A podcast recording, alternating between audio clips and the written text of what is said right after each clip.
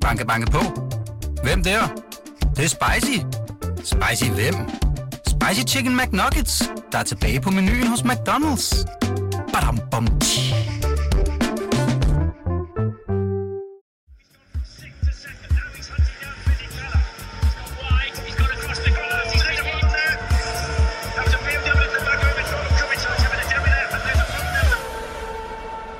Groft, så kan man dele Kevin Magnusens Formel 1-sæson op i to halvdele. Et fantastisk forår og et noget mere anonymt efterår, hvor Roman Grosjean har halet gevaldigt ind på danskeren i den interne duel hos Haas.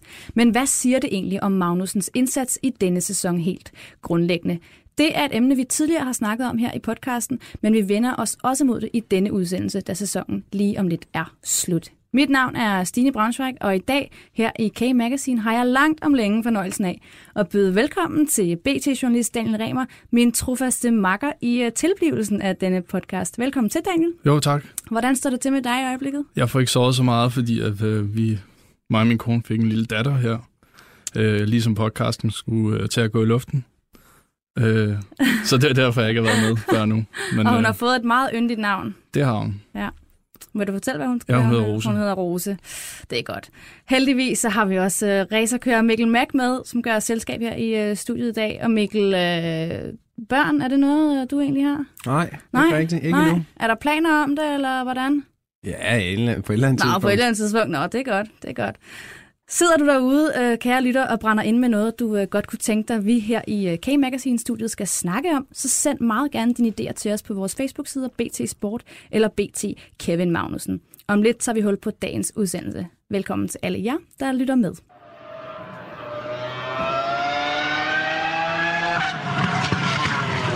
Som nævnt indledningsvis, så havde Magnussen jo et flyvende forår, hvor han satte Grosjean til vægs og gik således ind til sommerpausen med en føring på 9-3 i det, man kalder kvalifikationsduellen.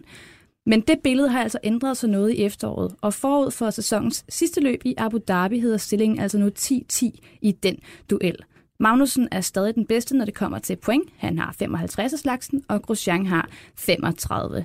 Den interne stilling, når det kommer til raceresultater, altså hvor den ene kører er sluttet foran den anden, hedder nu 7-6 i Magnusens favør. Magnussen selv har udtalt, at den her interne duel, det er ikke noget, han øh, går synderligt meget op i. Men er det noget, der burde bekymre ham? Hvis vi nu starter med dig, Daniel. Du er jo vores øh, Formel 1-journalist og dækker de her løb tæt herinde på redaktionen. Burde det bekymre Magnussen noget mere? Jeg er helt sikker på, at det ærger ham, det her. Og det kan godt være, at han siger, at det ikke er noget, han går så meget op i. Men en, en hurtig Google-søgning, så tror jeg, jeg kan finde 10 artikler, hvor han siger, at det er det vigtigste, at slå sin teamkammerat. Så ja, selvfølgelig øh, skal han ikke stå nu og sige, at det ærger ham helt vildt, at han har tabt terræn i den kamp, men det må ærge ham en lille smule. Hvad siger du, Mikkel? Er du enig i det, Daniel siger? Ja, jeg er helt enig. Øh, det er vigtigt for en selv. Det er vigtigt for teamet at vise, hvad, hvad, hvad man kan op imod sin teamkammerat, da han er den nemmeste målestok øh, at blive målt op. Vi har jo tidligere snakket om det her i vores podcast, om at, øh, at Magnussen har haft et rigtig godt forår og et rigtig, rigtig svært efterår. Vi har prøvet ligesom at sætte nogle ord på, hvad årsagerne kan være til det. Og en ting var jo det her med, at Grosjean havde det rigtig, rigtig svært i foråret, og selvfølgelig er kommet, kommet bedre efter det, men det kan vel ikke være hele forklaringen? Er der en af jer, der vil, vil lægge ud der med, altså... Nå, men øh, Kevin Magnussen Øh, har kørt rigtig godt, og det har ikke kun været, fordi øh, Roman Grosjean har været dårlig, øh, at han ligesom lagde sig godt for land. Øh, Kevin Magnussen, han kørte sit bedste halvår i øh, foråret, og også lidt hen over sommeren. Øh, så var Roman Grosjean fundet tilbage til den form, han nu engang har, og han er en rigtig, rigtig god racerkører.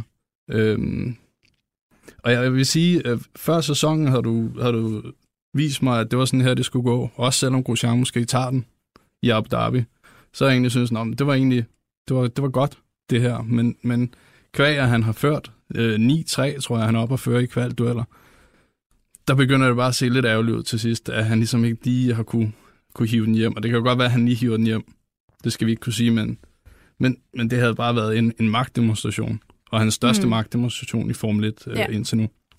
I kvalifikationen i Brasilien, der havde vi jo den her situation, øh, hvor Magnussen i Q, øh, Q2, der kvalede ind som 10'er.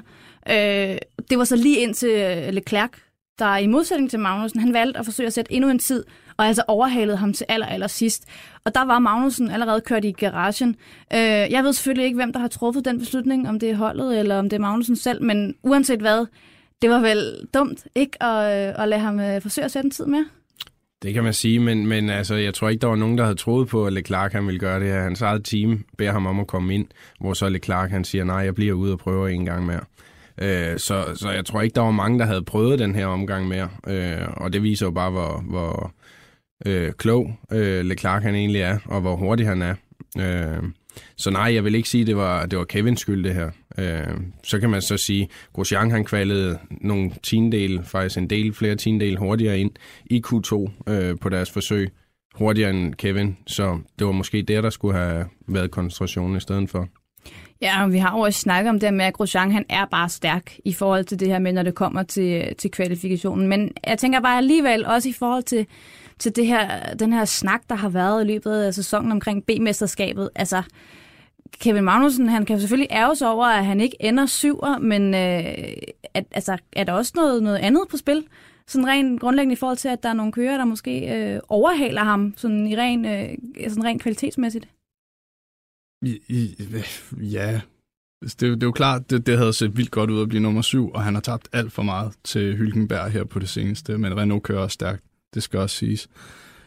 Han kan, han kan nå at vinde en del tilbage, hvis han tager uh, Perez her til sidst. Uh, det er tre point, uh, som jeg husker det, han lige skal hente der.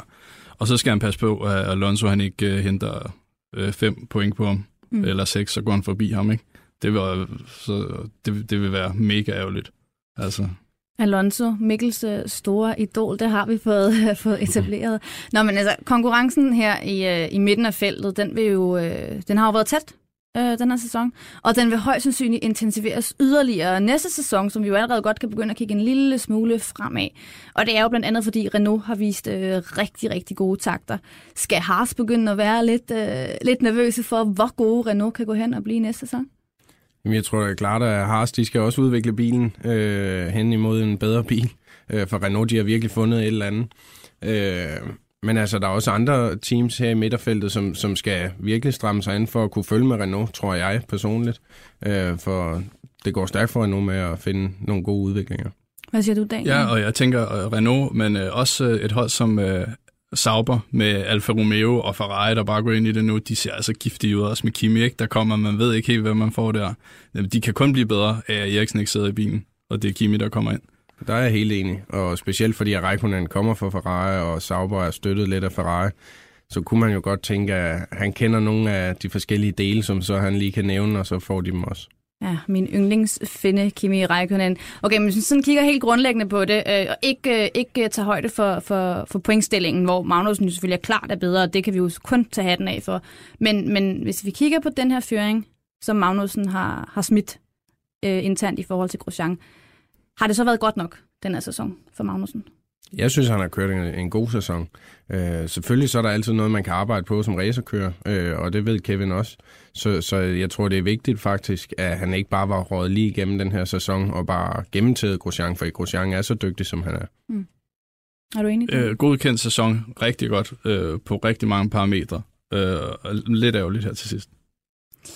Ja, og så lad os da bare lige hoppe et smut forbi et af de faste elementer i denne podcast, nemlig det, vi har valgt at kalde Peter fra Paddocken, hvor BT's Formel 1-korrespondent Peter Nygaard tager os og lytterne med bag kameraerne og ind i Paddocken, hvor der altid sker ting og sager og bliver snakket i krone. Og Peter har heldigvis sendt os en lille hilsen her i øh, K-Magazine-studiet. Og jeg kan godt med det samme sige, at øh, det kommer vi til at, at vende, den her lille sag, som øh, Peter har med til os. Hej Stine og kompagni. Jeg sidder her i Gro, som er forkortelsen for Sao Paulos Internationale Lufthavn i Guarulhos. Det er et meget passende navn, fordi Sao Paulo er i hvert fald ikke det mest øh, populære stop på Formel 1-turen. Gro, eller Sao Paulo, det er en stor, beskidt kriminalitetspladeby, det snakkede vi om i sidste uge. Heldigvis havde de steppet sikkerheden op omkring banen, så der ikke nogen, blev hverken overfaldet eller beskudt i år. Nå, det vi snakker om i paddock efterløbet, det er et emne, som vi utvivlsomt også tager op hjemme i studiet, samme sted mellem Max Verstappen og Esteban Ocon. Jeg så faktisk i det sving, øh, hvor det hele skete, og for en gang skyld er jeg ikke enig med dommerne. De gav jo Okong hele skylden. Og jeg mener absolut, at øh, der var tale om en 50-50-sag, og måske endda med hovedparten af skylden til Verstappen. Svinget de ramlede sammen i, det hedder Senderæsset, opkaldt efter legendariske Ayrton. Og Ayrton han sagde engang, at hvis man i en duel på banen ikke går efter en åbning, så man ikke længere racerkører. Og Kong han er racerkører. En af de allerbedste af de unge talenter i Formel 1 i øjeblikket. Så selvfølgelig gik han efter den åbning, Verstappen efterlod i Senderæsset i søndags. I den forbindelse er det ligegyldigt, at han var en omgang efter Verstappen, fordi øh, Ocon var på sine friske dæk markant hurtigere end hollænderen, og Ocon skulle jo selv opbygge et forspring til sine forfølgere. Derfor gik han forbi. Jeg synes, Verstappen skabte balladen. Han øh, vidste, Ocon var på siden af ham, og alligevel smækkede han døren i, og de to biler ramlede sammen. En lidt mere smart og en lidt mindre temperamentsfuld racerkører havde givet Ocon plads. Det havde måske kostet Verstappen et par tiendedel, men det med, at det kostede ham sejren i Brasiliens Grand Prix, han var så konfliktsøgende i sin kørestil. Jeg tror, det meget handler om, at Verstappen og Ocon have history, som de siger amerikanske krimier.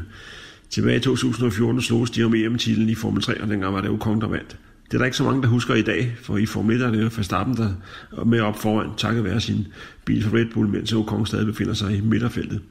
Men Verstappen har ikke glemt det der nederlag til Ocon i Formel 3 i, i 14, og jeg tror, det var en af grundene til, at han så resolut smækkede døren i, i hovedet på Ocon i søndags. Og så er der det der skubberi for stammen leveret under kontrolvejningen efter løbet. Er det ikke bare den sædvanlige drengelovsmentalitet, når man ved, at man er dumme sig, altså prøve at give andre skylden? Vi snakkes ved næste uge. Hej hej. Well, now, James, they've changed the regulations concerning the airboxes and the wings, and yet you're still extremely fast. How do you do it? Big balls. Det helt store tema fra Brasiliens Grand Prix, det kom altså til at handle om Esteban Ocon og Max Verstappen. For det var altså noget af et håndgemænd, der udspillede sig efter løbet. Her skulle kørende som altid vejes, og i den forbindelse kom Ocon og Verstappen op og diskutere, og det mundede ud i, at Verstappen skubbede til Ocon flere gange, og endda så voldsomt, at FIA måtte ind og stoppe det, det her skubberi eller slagsmål, om man vil. Øhm, og den her episode, den udspillede sig altså efter løbet som en reaktion på noget af det, der skete undervejs i løbet. Helt præcis på omgang 44, da Ocon, der var flere omgange efter Verstappen, som lå ført løbet på det her tidspunkt, gav sig i kast med at forsøge at overhale hollænderen. Og det gik altså helt galt. Verstappen, han er hollænder. Ja. Han er hollænder. Ja, det er godt.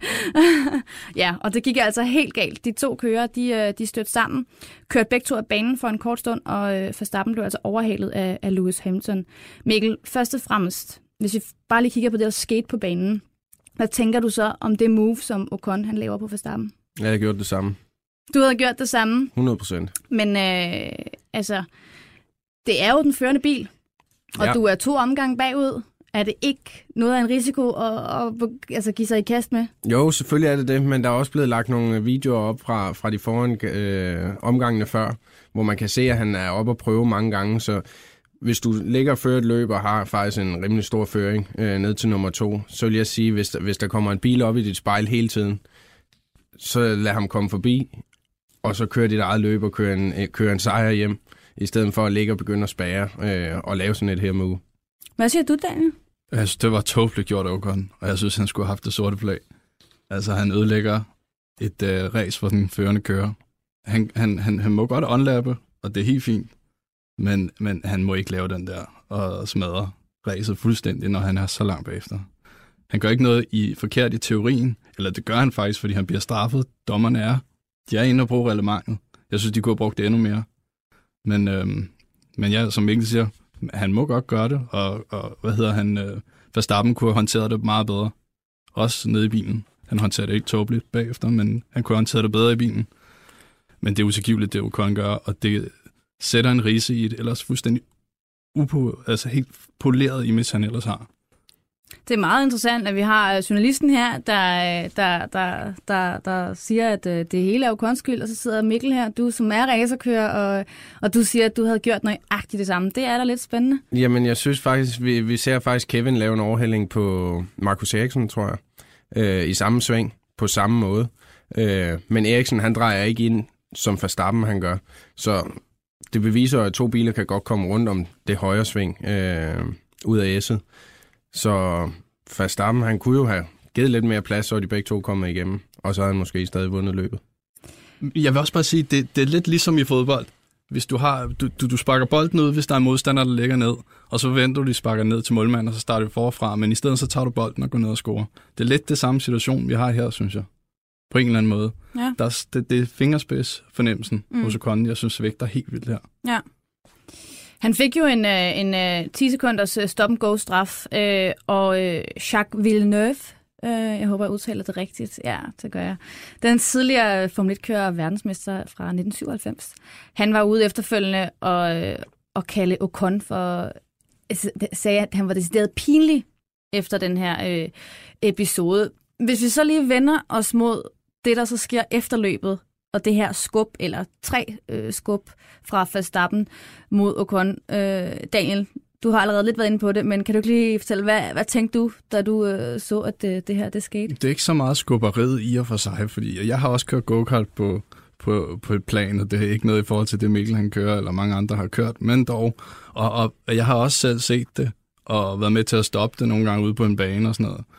Øh, det er ikke så usædvanligt. Det, jeg ikke kan lide ved, ved det Verstappen, han gør, det er, at han allerede på vej ind over radioen kalder det her med, at han skal ud og have fat i ham, og han håber ikke, at han møder ham og alt muligt. Ja.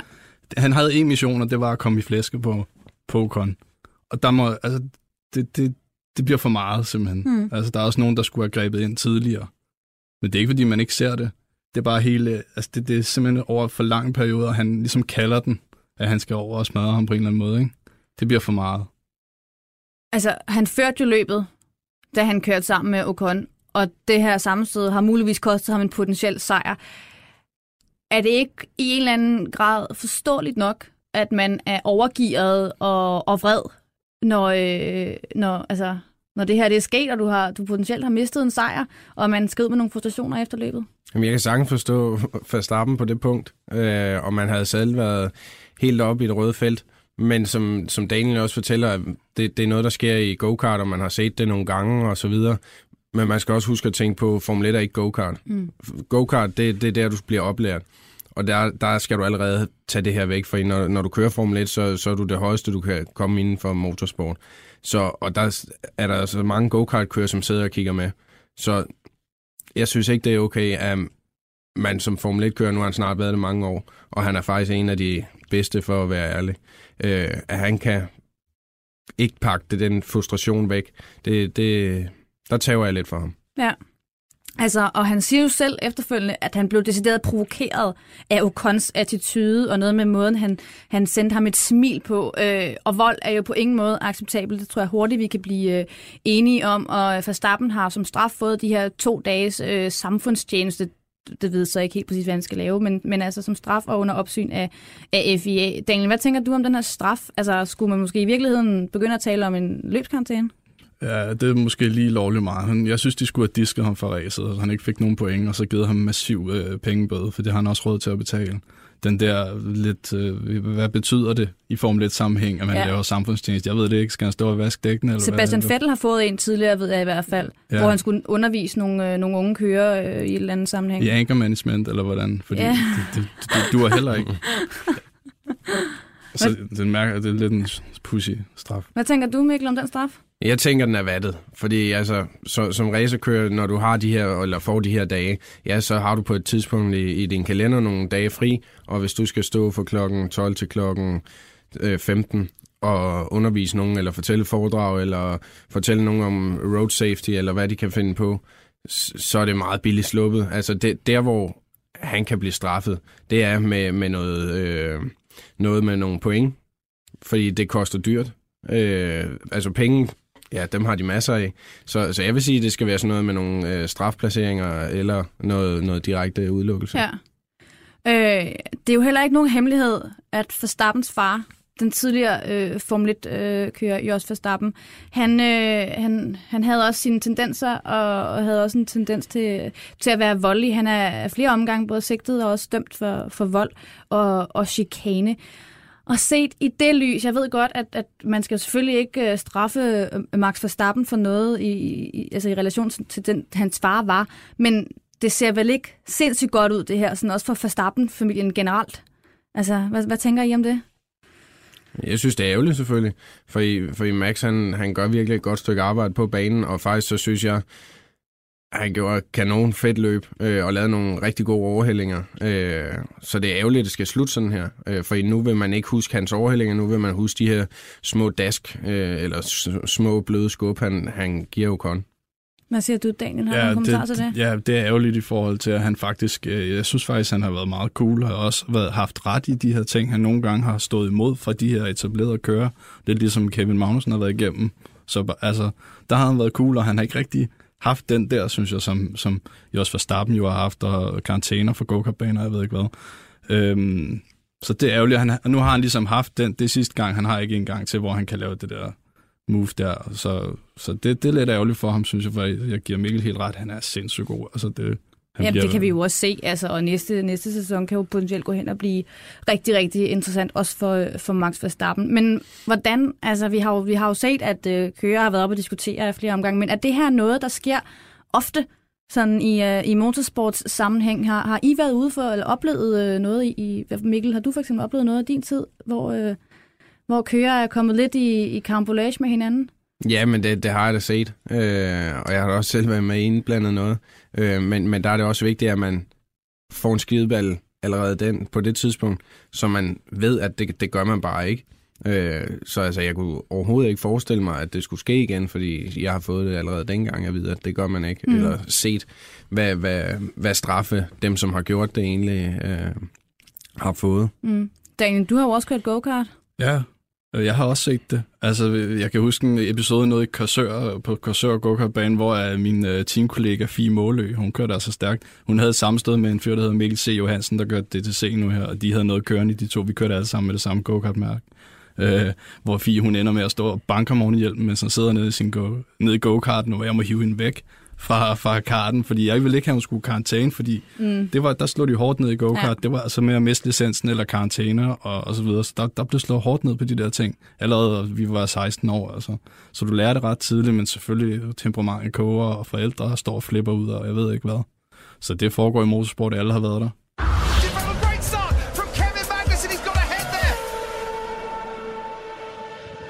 Kevin Magnussen kipper altså med det danske flag i Formel 1 og er medlem af et eksklusivt selskab i toppen af motorsportsverdenen. Og Danmark har jo udviklet mange gode racerkører gennem tiderne, men hvem er de bedste danskere endte aldrig i Formel 1? Det skal jeg forsøge at få øh, mine to gæster i dag, Daniel og Mikkel, til at svare på. Og jeg vil ikke bare have navne på bordene, jeg vil meget gerne have begrundelser for, hvorfor, øhm, hvorfor jeres potentielle bud er, er bud på de bedste danskere, der aldrig kom i Formel 1.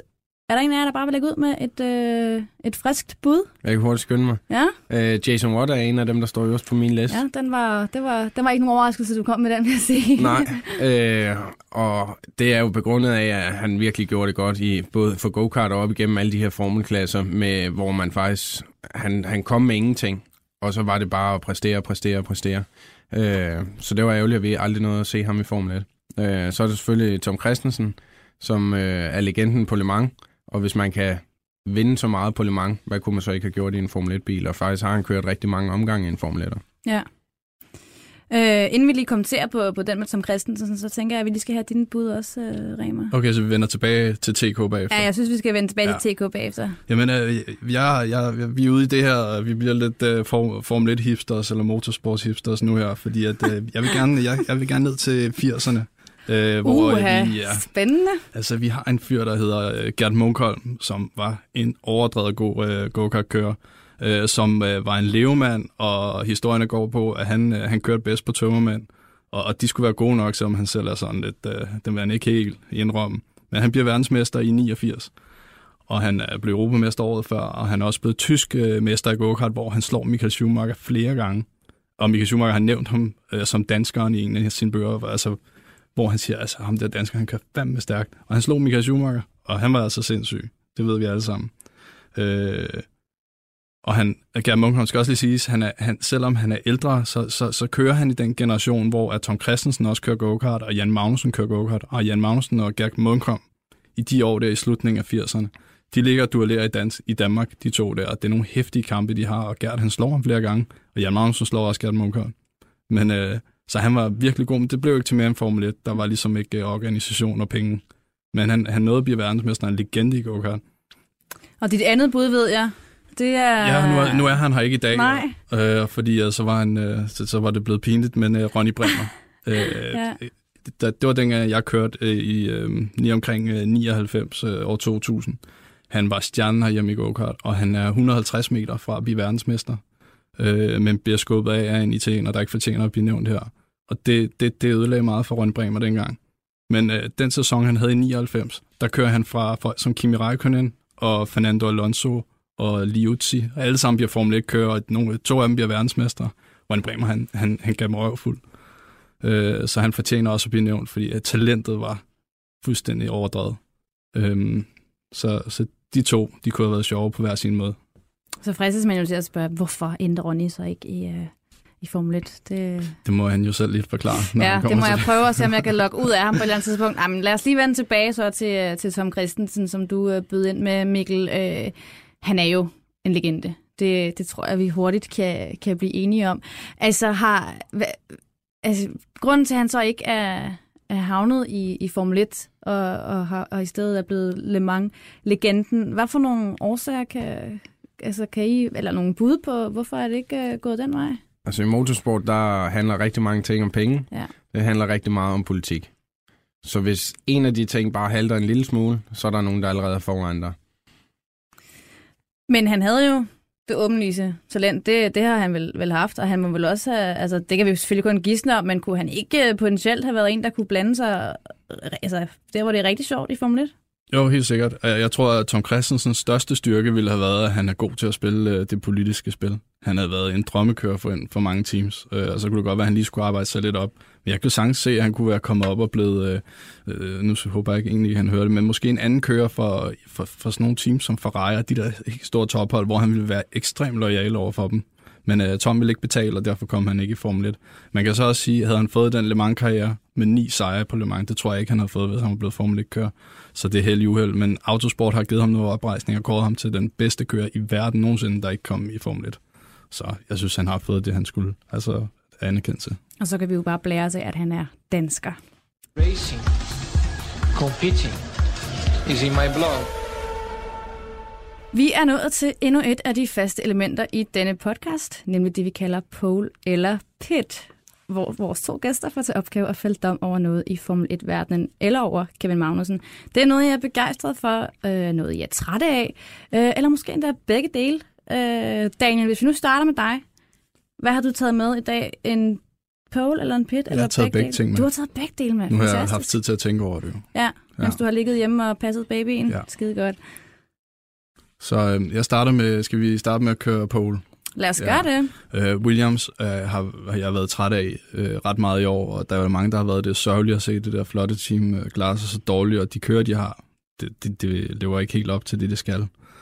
Men så tager de ham her, George Russell ind, og det ser det også med god støtte fra Mercedes, men alligevel, det, det, er, godt, det, det, det, det er godt tegn, at de, de tager sådan en ung, talentfuld Brit ind. Det synes jeg er friskt. Og så kan man håbe, de tager Ocon ind. Det tror jeg ikke, de gør, øh, som, som den anden kører næste år. Men det, det er alligevel et godt tegn, at de ligesom har set, at det duer heller ikke med, med betalingskør kun. Inden vi tager uh, Daniels pit, har du så taget noget med, Mikkel, en pole, vi skal Jeg har faktisk her? en pole med, men det, det er faktisk selve øh, det brasilianske løb Ja. øh, i det hele taget. Jeg synes, det var et suverænt løb. Jeg synes, det var fedt at endelig se så mange topkører ligger være så tæt på banen øh, i hele løbet igennem. Det synes jeg virkelig var, var noget, der løftede Formel 1 og var med til at få spændingen tilbage. Så hvis de kan få Formel 1 til at blive sådan hele næste sæson, så bliver det først rigtig sjovt at, at stå op både tidligere om morgenen og sent om aftenen for, for at sidde foran skærmen. Ej, lad os da håbe det. Daniel, din pit, hvad har du taget med til os? Ja, så der kører jeg Force India ind. Det er et hold, jeg ellers har været begejstret for i, i nogle sæsoner. Det er dem her, der ligesom har været best of the rest og klaret sig over forventning. Jeg synes, i år har de været øh, patetiske at høre på ofte. Det var især i starten, hvor de brokkede sig helt vildt over Haas, ligesom havde taget den der, uh, nu fik de for meget for Ferrari, selvom de har skamred. Den der Mercedes-motor har, har været så god for dem i så mange år. Ikke? Øh, det synes jeg var patetisk, og så også her, for at vende tilbage til den episode, hvor øh, deres teamchef bliver spurgt om, hvad han, om han var lidt ærgerlig over Ocons måde at køre på, hvor han bare siger, nej, nej, han står helt fint. Det, det var også lidt, altså selvfølgelig skal han forsvare sin kører, men måske kunne han godt lige have nuanceret sin, sin mening om Ocons kørsel trods alt alligevel. Har du taget en pit med os i dag, Mikkel? Eller vil Jeg du, har en lille øh, pit Du har med. en lille pit med, fantastisk. Ja, og, og det er faktisk øh, angående reglementet, eller hvad man siger med, med dæk og så videre, øh, at i selve deres tv-udsendelser, synes jeg godt, de kunne lave noget gra- grafisk, så man vidste, okay, den her kører har valgt så så mange dæk. Jeg ved godt, man kan gå ind på nettet og se det. Men, men så man ikke behøver at sidde og, og slå alt op på nettet, men at det faktisk kommer på skærmen, så man ved, at den her kører har taget x antal Supersoft med, og så mange af nogle andre dæk med. Så man fik noget mere baggrundsviden løbende, i stedet for at man sidder og hører om, når der står øh, Kim Räikkönens kone, og de har så og så mange børn og Giver os noget, nogle, nogle oplysninger, vi gider at høre på, i stedet Ja. ja. for sådan noget Ja, men det kan jeg godt forstå. Jeg, vi har over snakket rigtig meget om. Du har også tidligere rost øh, blandt andet grafikken og Somi øh, i, øh, i Formel 1 også, så lad os da håbe, at de også øh, opper sig der. Dermed så er vi altså også ved, ved vejs ende i denne udgave af K-Magazine. Husk, at du kan finde øh, podcasten på BT.dk og i iTunes, hvor du også kan abonnere på den, så er du altid opdateret med den seneste udsendelse. Her finder du også øh, BT's to andre spændende podcasts, Transfervinduet og Bettingklubben. Og sidst, men ikke mindst, har du et emne fra Formel 1-verdenen, som du godt kunne tænke dig, at vi tog op her i K-Magazine. Så send det til os via vores to Facebook-sider, BT Sport og BT Kevin Magnussen. Daniel Remer, Mikkel Mack, tak fordi I var med. Vi høres.